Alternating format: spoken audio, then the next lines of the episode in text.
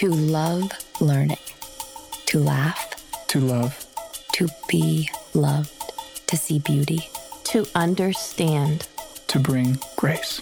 to the things that matter most. This is Psychology America with Dr. Alexandra. Welcome to my show. For every life stage, we have questions. Let's enhance our lives together as we explore the things that matter most. This episode is dedicated to Ginny's House, a nonprofit group which cares for abused children for free. Learn more at jinnyshouse.org.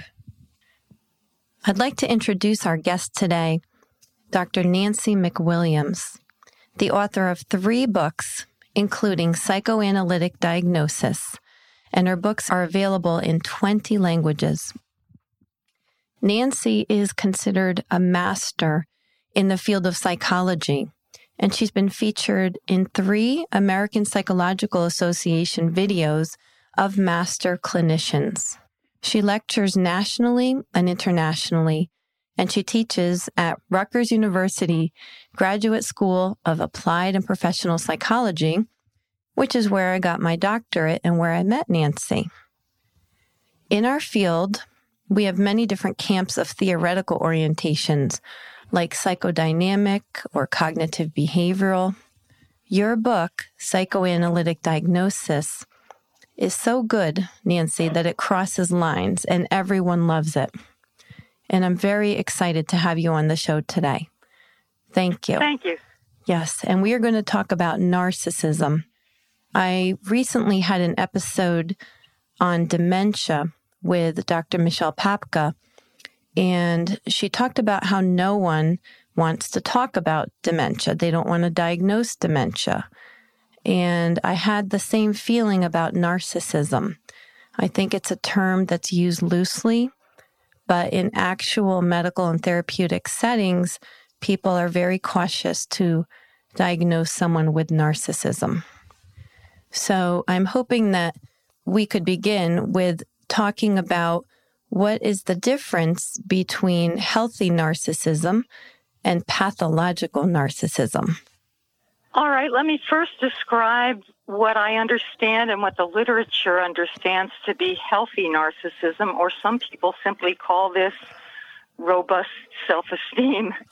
Um, in healthy narcissism, we have realistic self esteem. In other words, what we value ourselves for is true of ourselves. There are actual qualities or achievements.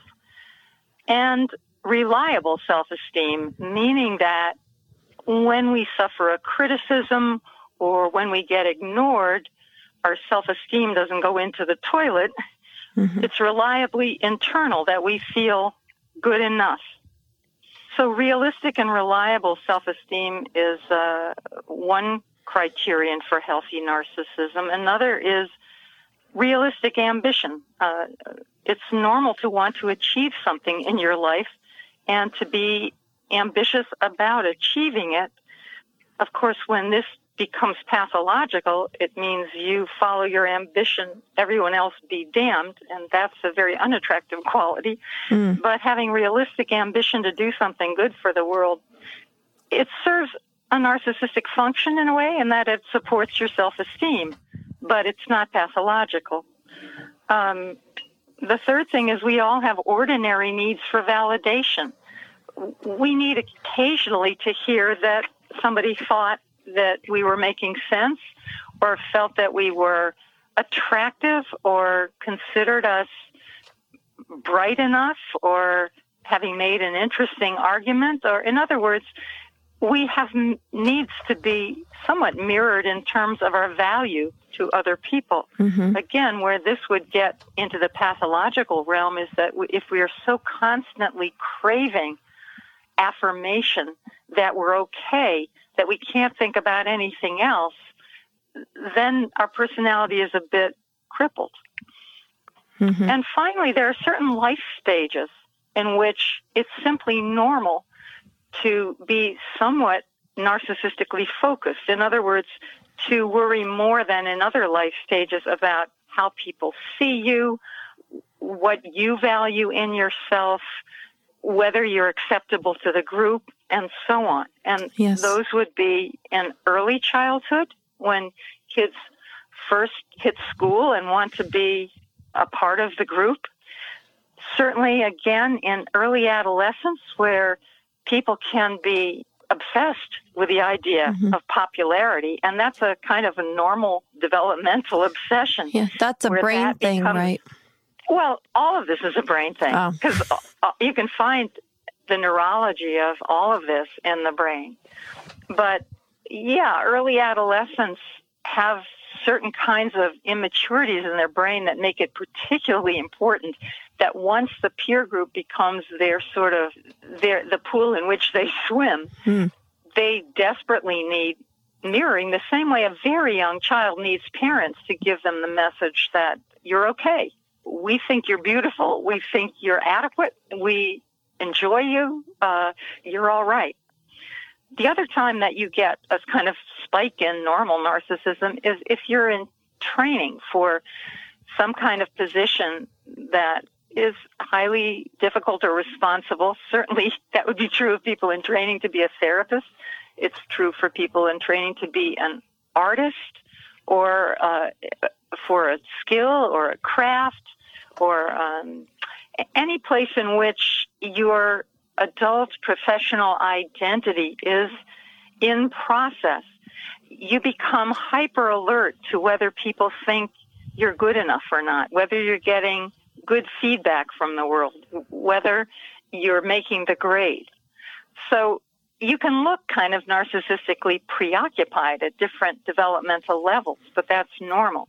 If you're that way throughout the lifespan and to the exclusion of all other concerns, then we think you had a problem. Right. I do find myself being more forgiving of narcissistic behavior of people in their 20s as well. Yeah, especially in this culture, because first of all, they're being bombarded with images of perfection, which, Hmm. you know, anybody who tries to be perfect in order to have a good enough self esteem is in trouble because perfection isn't possible. But we, we get exposed to all these beautiful people, images of wealth, images of power, and so on. But also, just because adolescence stretches out very long now, people hit puberty earlier and they hit later in most people's growth the point at which their surrounding society tells them they're really a grown up now. I mean, that can stretch into the 30s in some professions that you don't really feel like you're valued as an adult who has something to offer until you're 30. So we didn't even have the word adolescence until the 1890s when the Industrial Revolution ended up producing a gap between when you attained biological maturity and could procreate and when your society said now you were really a grown up. And that gap has gotten bigger and bigger and bigger. And adolescence is simply a, a life phase in which you're going to be preoccupied with how you look to other people. Some people refer to concern, uh, the teenage concern with how they appear as the invisible audience. They feel that there's Yeah. always an invisible audience watching them. Yeah, and what a burden that must be if if you're that way all your life. The constant self consciousness. Am I am I looking okay? And that's, Must be horrible. and folks that are narcissists will always feel that way. Am I correct? Well, I don't like to use the term narcissist because it kind of objectifies something. I can say people diagnosable with narcissistic personality disorder or people who are in a narcissistic state or people who are narcissistically driven. Mhm. Um, but I kind of resist making it into a noun because yes. uh, you know, everybody's complicated and everybody isn't easily reducible to a DSM category, even if they are diagnosable as having a personality disorder. But yeah, the, the gist of what you said is what's important there. Yes.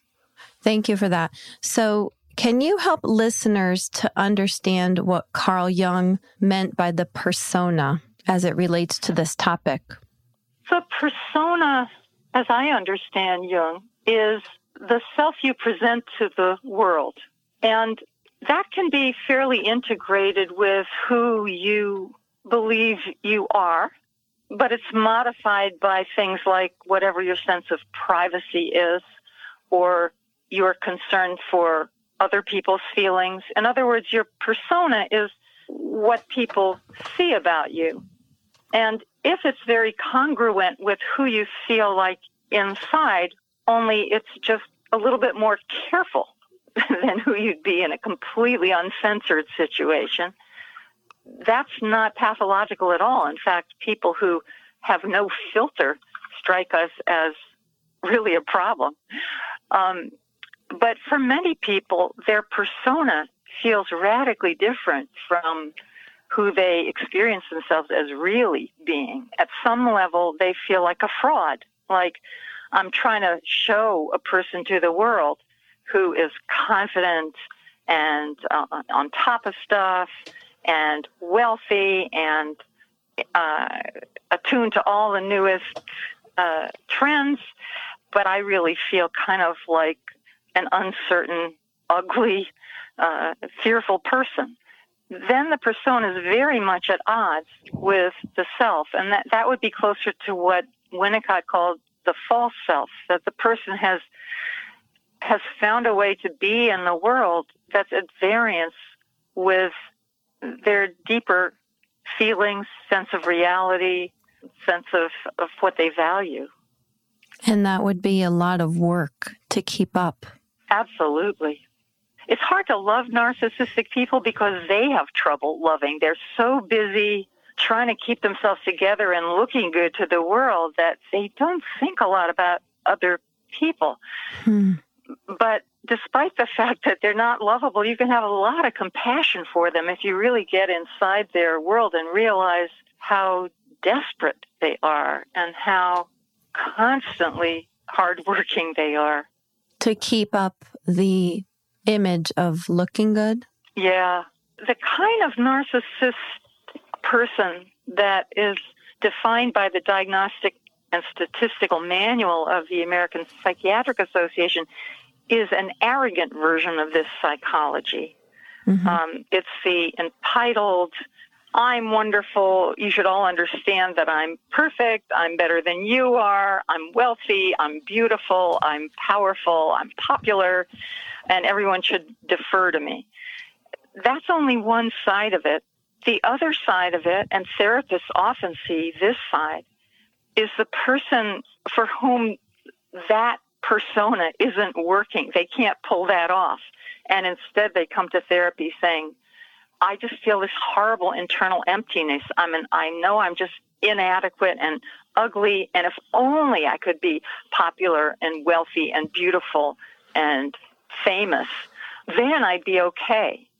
And the former kind of narcissism is more visible. Mm-hmm. Uh, it's also less likely that those people come for treatment because as long as that persona is working for them, you don't see the terrible emptiness underneath it.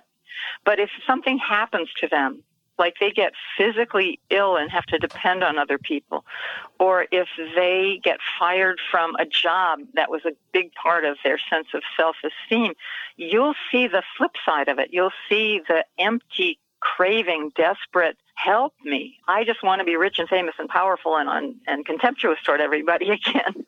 Hmm. So we see those two versions of narcissistic preoccupation as clinicians, and unfortunately, only one of them is really represented in our diagnostic manual. But what they have in common is they both feel emptiness, yeah. which is different than someone who's feeling depression has a lot of dialogue of beating themselves up. Or yes, can you explain the difference between the yeah, it's interesting because we didn't have a literature on narcissism till starting in the, well, with a few exceptions, till the middle of the last century. And the reason for it was that the kinds of patients who used to come for treatment, the kinds that the early psychoanalysts treated, for example, tended to have what, you know, Freud would have called or been translated as calling a harsh superego. They were too hard on themselves. They were always attacking themselves. That's a more depressive kind of psychology where I have a sense of self, but it's like bad. You know, I feel guilty. And then in the 50s, we began seeing patients that didn't seem to feel like they had an active inner badness or a problematic inner conflict between what their conscience or superego was telling them and what they wanted. Instead, we started hearing complaints of emptiness, of, I don't know who I am. I'm trying to be what everybody else seems to value, but I don't have internal values at all. And we began getting a whole literature on the difference between guilt, for example, and shame, because narcissistically driven people feel shame and not guilt. They may call it guilt, but it's all about how they're seen. And between having an actively bad sense of the self at a deep level and having a kind of ugly, empty vision of the self at a deep level. And those are very different kinds of people. And if therapists don't understand that difference, they're limited in how much they can help people. So when someone feels shame, it's more about feeling of embarrassment about how they appear to others or fear yes, of not I think being your good listeners, enough. If if you just think of a time when you felt because we all feel shame. Uh, think of a time when you felt shame. You want to disappear. You know, you, you feel exposed. You feel uh, mortified it's very different from feeling guilt and, and, and shame. The one interesting thing about it is you can't do much about it other than hide. With guilt, presumably you could make reparation of some kind. So in some ways, shame is a more helpless feeling than guilt.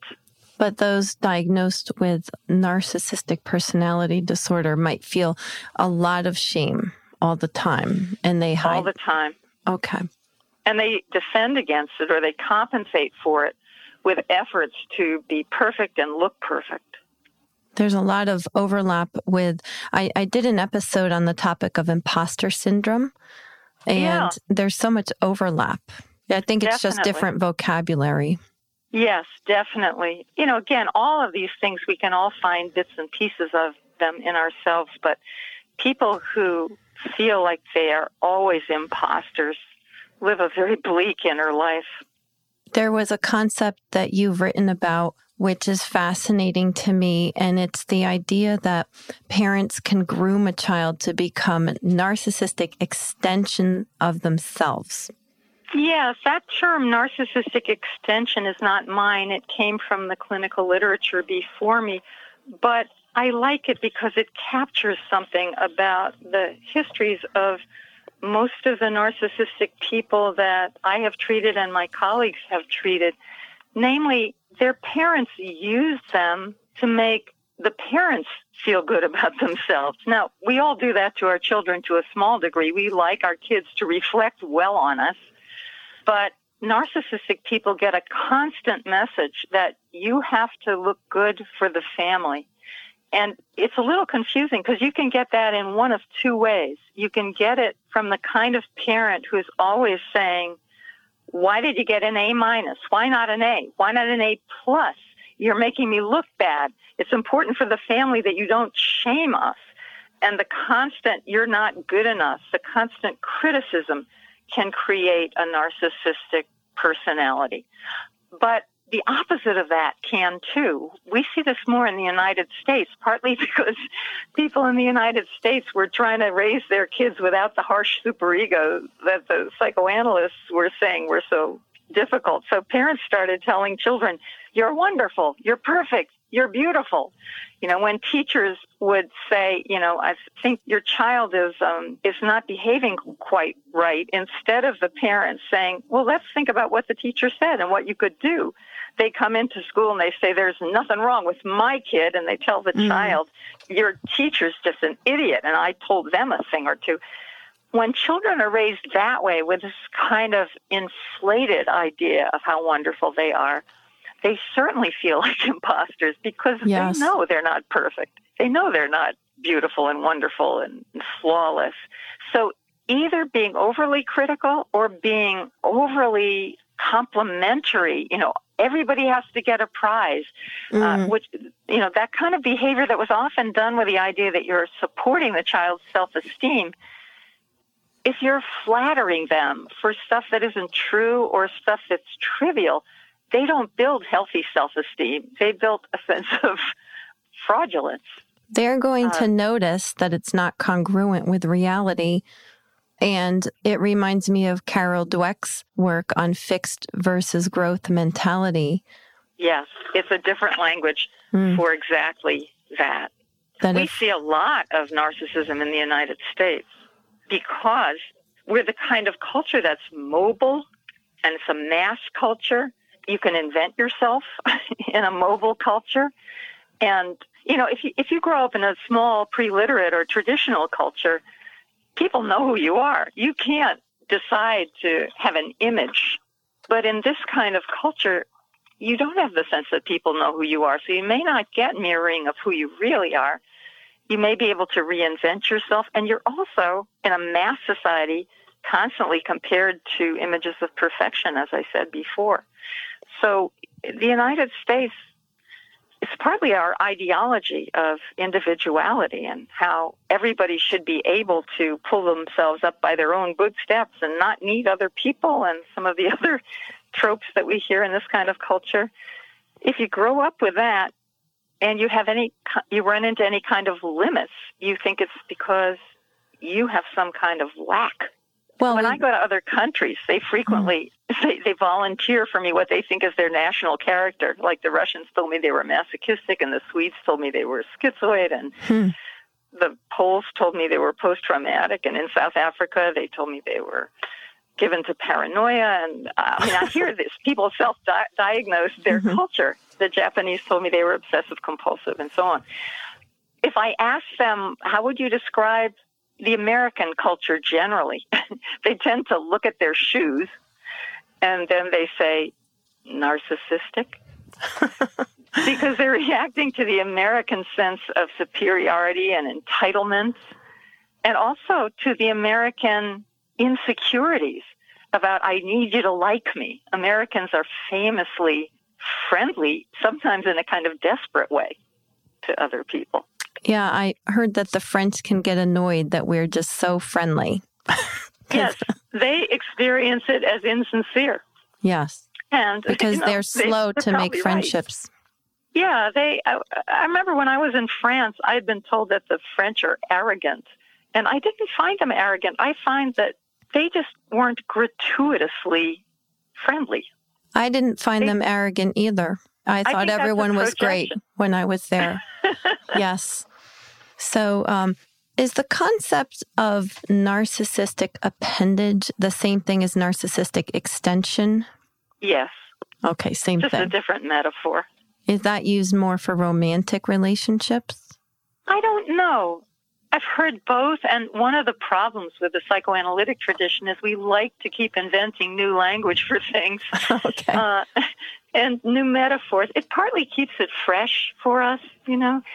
When you work with narcissistic patients, it's often kind of a slog because they hate the fact that they need anything. If you're trying to preserve a sense of yourself as already perfect and wonderful, the fact that you need to go to a therapist is a terrible narcissistic injury. So they often spend the session either bragging or complaining rather than working on problems that the therapist can see is a big problem in their life, like their relationships aren't very good.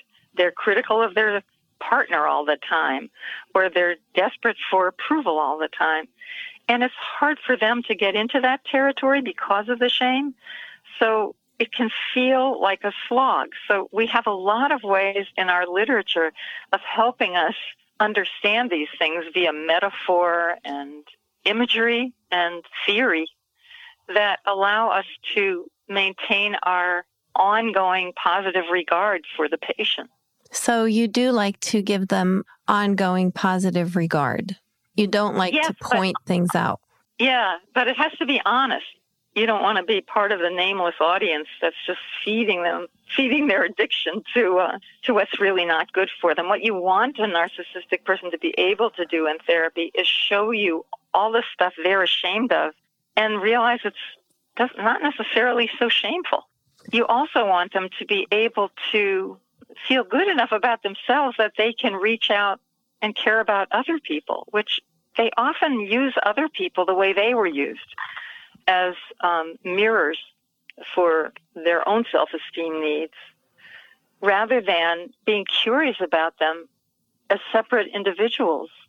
Yes. I've often worked with people who are in relationships with narcissistic people and they can't quite articulate what it is they're not getting, but they don't get what feels like love. They may be idealized for a while, but right. then the partner starts criticizing them. And nothing they do in response to the criticism seems to help. And they often feel this pressure that they're supposed to figure out what the narcissistic person needs and offer it so that the narcissistic person doesn't have to face the shame of asking for anything because asking for something means they had a need and they're trying to preserve a sense of self as not needing anything. So that that's a terrible pressure to put on your partner. You're just supposed to know what I need and offer it without my asking. And it's hard for ordinary people when they're on the receiving end of this to articulate why this relationship seems to be drying up. I think people that are in a relationship with people diagnosable with narcissistic personality disorder will feel empty as if they're not really being looked at as an individual person with feelings and needs. They might feel like they're marginalized or their needs exactly. don't matter because their partner's needs are more important. Yes, exactly. They they feel looked at as an object, not a subject, like the I thou relationship that uh, Martin Buber talked about. They don't feel like a thou. Hmm. They feel like an it. You know, they're arm candy for somebody. Or that's a great way to say it. they're the deep pocket for somebody. So they help their partner look good, and they they are an object that helps them to look good. Yeah, and some of them try very hard to play that role, but yes. it's kind of a loveless role. Yes. So they they feel over time weary and they know there's something that they're missing. Yeah. In fact, narcissistic people themselves feel that there's something missing, but they've never experienced it. You know, they never have experienced enough interest in who they really are uh, and valuing of who they really are to really have a concept of love. But they, they know often that there's something wrong. I remember a man who came to me a few years ago and he said, I don't know what I'm doing wrong. I'm richer than God. I have uh, a beautiful house and three vacation houses. I have a yacht. I hobnob with celebrities. I've had three beautiful wives. And then he went on to tell me that the plumber in his town had a wife who was overweight and they seemed happy and he couldn't understand it. so he, yeah. he knew something was wrong, but he was going by the playbook of if you're just, you know, rich enough and powerful enough and well connected enough and carrying a beautiful woman on your arm, you should feel great about yourself. Yeah. So again, it was that persona. It was the yeah. image that he was building. But was he really looking into her eyes and enjoying her, adoring her? I don't think so. Yeah. I don't think so. I mean, that's the, I think the major tragedy of narcissistic people is that they don't fully love. They think idealization is love. And it's true that when we fall in love, there's a normal period of idealization. But in mature love, once the honeymoon is over, you start realizing what your partner's limitations are. You adapt to them. You love the person as they are. You are not on a mission to transform them into your ideal. And for narcissistic people, when they get past that early phase of idealization, they just get disappointed and they start criticizing and pretty soon they're off to the next relationship because they don't know how to make that transition from idealization to mature caring for a real other person. Hmm. And when this happens with a parent and child, mm-hmm. you can see how crippling it would be for the child to feel like, you know, mommy loved me until I started talking to her about what I was really feeling. And now she's distracted and not interested in me. And she keeps either criticizing me or, or, or giving me this feedback that doesn't feel right. It would be the same empty experience. So that would be a child that a parent wanted them to realize their own unrealized dreams, let's say. Yes.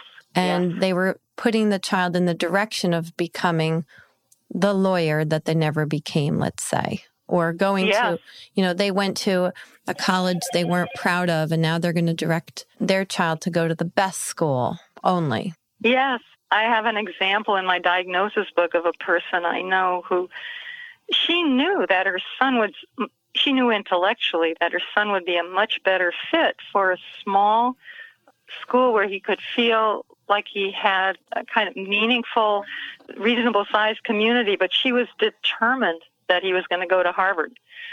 And he got accepted by several really good schools, but he was not accepted by Harvard. And she spent the whole year beating down the door at Harvard, nagging them so much that by his sophomore year, they let him in. Of course, by that time, when he enters college, he's entering as a new guy in his sophomore year. He's not going to have the same experience. And none of that mattered to her. It was he had to go to Harvard. It was it was painful to watch. Hmm. One of the things that you mentioned is teaching people how to ask for their needs. Yes. They need to learn how to express their needs. Yes. How do you do that? Well, when it's a person in therapy with me who's narcissistic, when they're complaining about someone else, what I tend to say is, Well, did you make your needs explicit? And what I get back is typically, What do you mean needs? Because they don't like the idea of having needs. And then we can get into it sounds like you have shame for having ordinary human needs. I mean, what's the problem with saying, I wanted to eat earlier tonight rather than being in a snit because your spouse didn't notice that you were hungry and didn't make dinner sooner.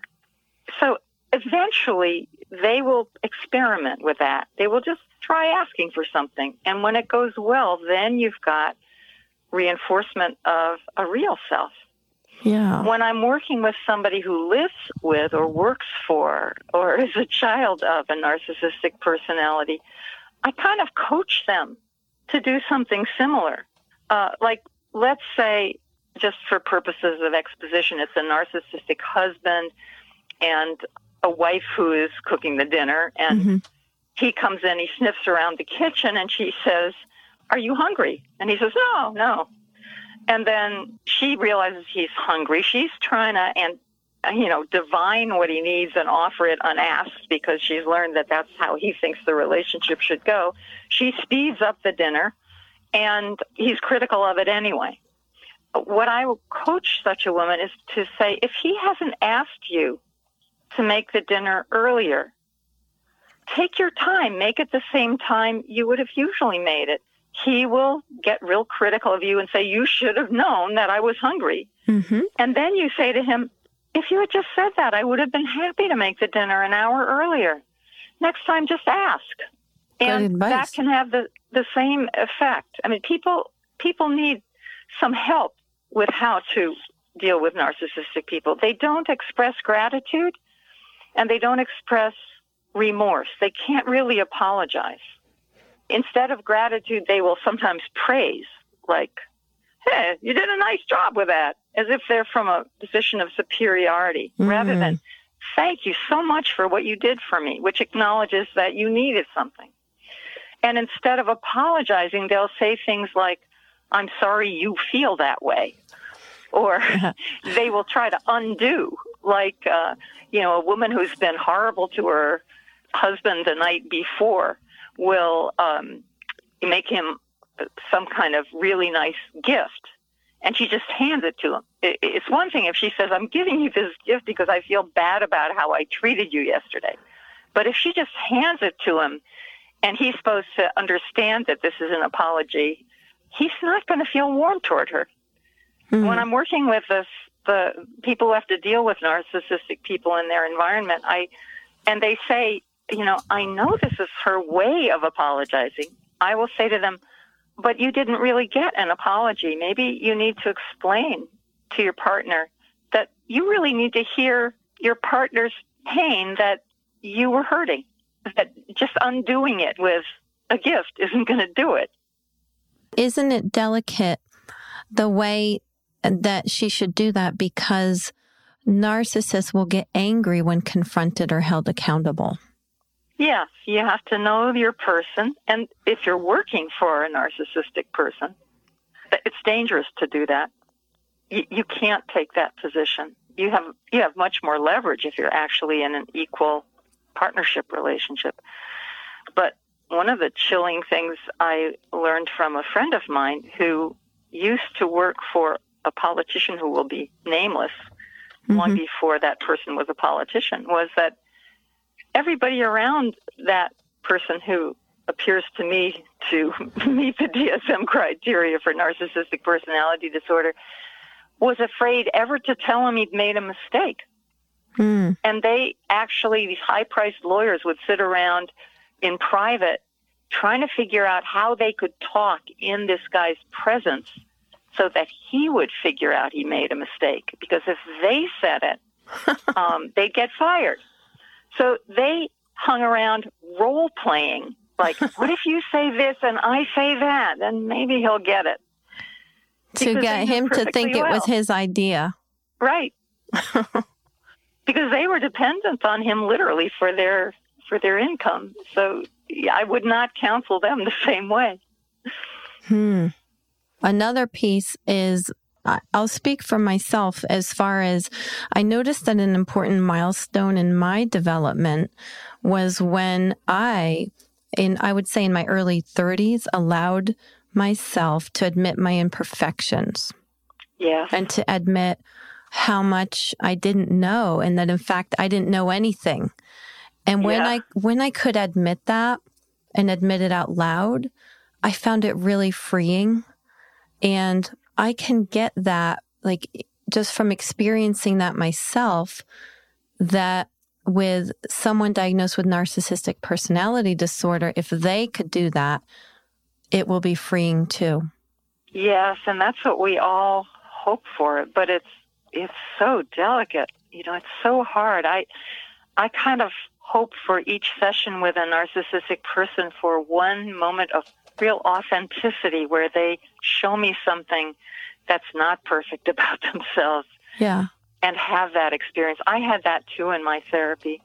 Uh, there are many sources of perfectionism, and they're not all narcissistic, but all of them are greatly relieved by giving that up. You know. Mm-hmm. Yeah. How, Therapists how... who try to be perfect are in a, you know, they often do that out of a depressive dynamic. They're just trying to be as good as possible, and it's a great relief to them to say to patients, you know, I think I made a mistake there. and then you're being a good example right yeah. of of not beating yourself up for being imperfect you can you can model it for patients right right and that's particularly important for narcissistic patients yeah i you know i have a problem with coming in late. I was even late for starting this podcast right? So um but yeah, not by too much. maybe 9 minutes or so. But i can reframe it that me not beating myself up for starting my sessions late is being a good example. Yes, there are many things about which I've said to patients, I'm sorry, that's one of my worst qualities as a therapist, and I'll probably do it again. Thank you for sticking with me anyway. Yeah. Um, because that models that my self esteem doesn't depend on my being perfect. Yes. They often really don't have that concept that you can feel good enough that you can acknowledge your own failings and limitations. Hmm. So it would be a victory to get them to say that they are good enough or even to say that they're average, which we all are. yeah, right. Right. And that not everybody has to be number one or the leader. I, I remember I was in a different country and they said to me, What is this about you always have to be the leader. You know, there's such a thing as being a good follower. And uh, what is this having to be number one all the time? What a pressure. It's true. I think a lot of business programs, it's all about leadership, but they can't all be leaders. They have to get along. Yes. Hmm. Yeah. Good point.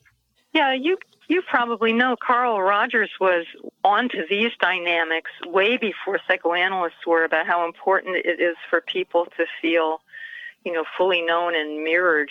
When the psychoanalysts got hold of that idea, the person who really promulgated the centrality of empathy was Heinz Kohut, and one of his most important contributions to the theory of therapy was the idea that if you make a mistake with a patient, you simply apologize. Prior to that, psychoanalysts would treat their own mistake the way they treated everything else by being quiet and saying, well, what comes to mind about that? What are your feelings about that? You know, what yeah. are your images about that? Without going the extra mile and saying, yeah, you're right. I can see I hurt your feelings. I'm so sorry. Yes. And people can do that if they're in a relationship with someone um, showing narcissistic traits. They can they can model that as well. Yes. And since they're often criticized, it's a very good is another thing I sometimes coach them about is to say, okay, the content of what your wife is saying is uh, maybe accurate, but the process is pretty damaging. So, you know, why don't you just say something like, yeah, I think there's some truth in what you say, but if you said it in a different way, as if you were really interested in helping me with that rather than just feeling good that you're superior to me, I think our relationship would be much improved. that so, said that said very sweetly. yeah. you don't have to fight off some of the criticism. You can say, "Yeah, you're probably right."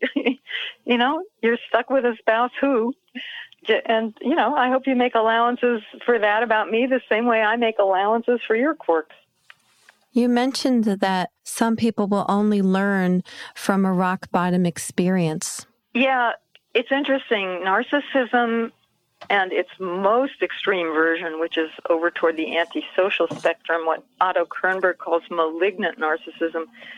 People with that kind of personality type are the only clinical group that has a better prognosis the older they are. Uh, with most patients, you want to get them young because if you can help them change a few things, their whole life trajectory might be different. But if you are an arrogant version of a narcissistic person and you're smart and you're privileged, let's say in this culture, you're a heterosexual white male from an upper middle class to upper class family, uh, who went to the best schools, you can get a long way feeling like there aren't really any limits. All of the things that you've done are your own achievements. You're just fine, and everybody else should mirror that. But by the time you hit your 50s, you're balding. The young guy on the way up knows more about the tech part of the job than you do. Uh, maybe you've gotten an illness. Maybe you've had several failed relationships, and you start getting interested in, like the guy I told you about with the three beautiful wives. Yeah. Um, you, you start getting interested. I've had people get interested in changing their basic uh, narrative about life from AA and other 12 step programs. You know, very often narcissistic people do develop substance use disorders because it, their life is all about feeling good now. And so they'll go for a substance, whether it's booze or other mm. drugs or sex or gambling, things that make them feel high. And they eventually find themselves in 12 step programs when mm-hmm. they get mm-hmm. into enough trouble. And they realize that these are programs in which people tell the truth about themselves and people mm. depend on each other and people acknowledge that they're out of control Yes, they, and, that's one of the first things they have to do is recognize that their life is out of control. Yeah, and this is this is such a um, whiplash for them. They they start getting if they're suffering enough, they get curious about how they might think about life or behave in a different way that would have protected them from what they've just gone through. So they really they do better in therapy once they've had some real hard knocks. I think women the period of time is a little younger when they can be helped. They don't get as much confirmation that they're on top.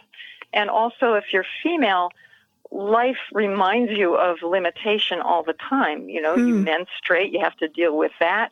You can get pregnant, you have to deal with that. If you are pregnant, the any fantasies you ever had that you're totally in control of your own body are out the window. Hmm.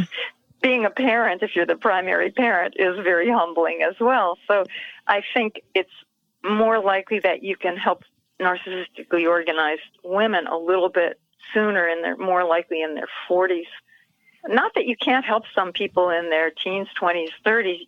You can. It's just much harder if their narcissistic stuff is working for them.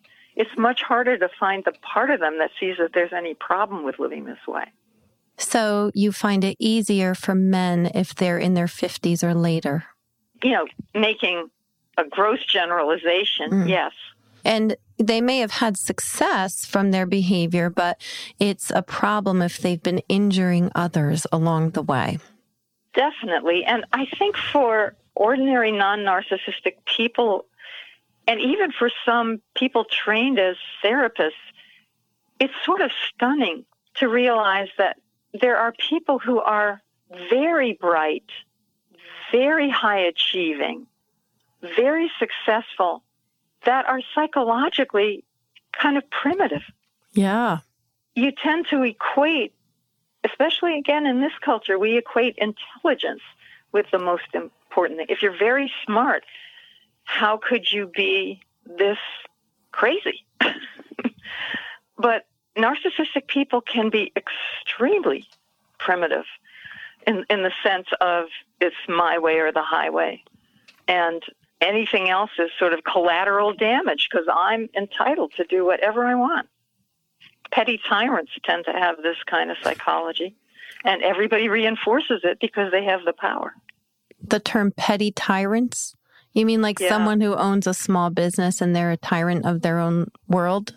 Yeah, that and all the way up to people who run countries, small countries, and who yeah. tyrannize over there's an interesting book, um, Snakes in Suits, about the sort of malignant end of narcissism in high functioning people.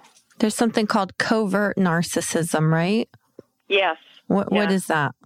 Well, that's usually that that term is, is to describe the more I want to be popular version of narcissism. There are different words for those distinctions. The arrogant narcissist has been called the overt narcissism or the thick skinned or the oblivious or the exhibitionistic or the arrogant narcissist.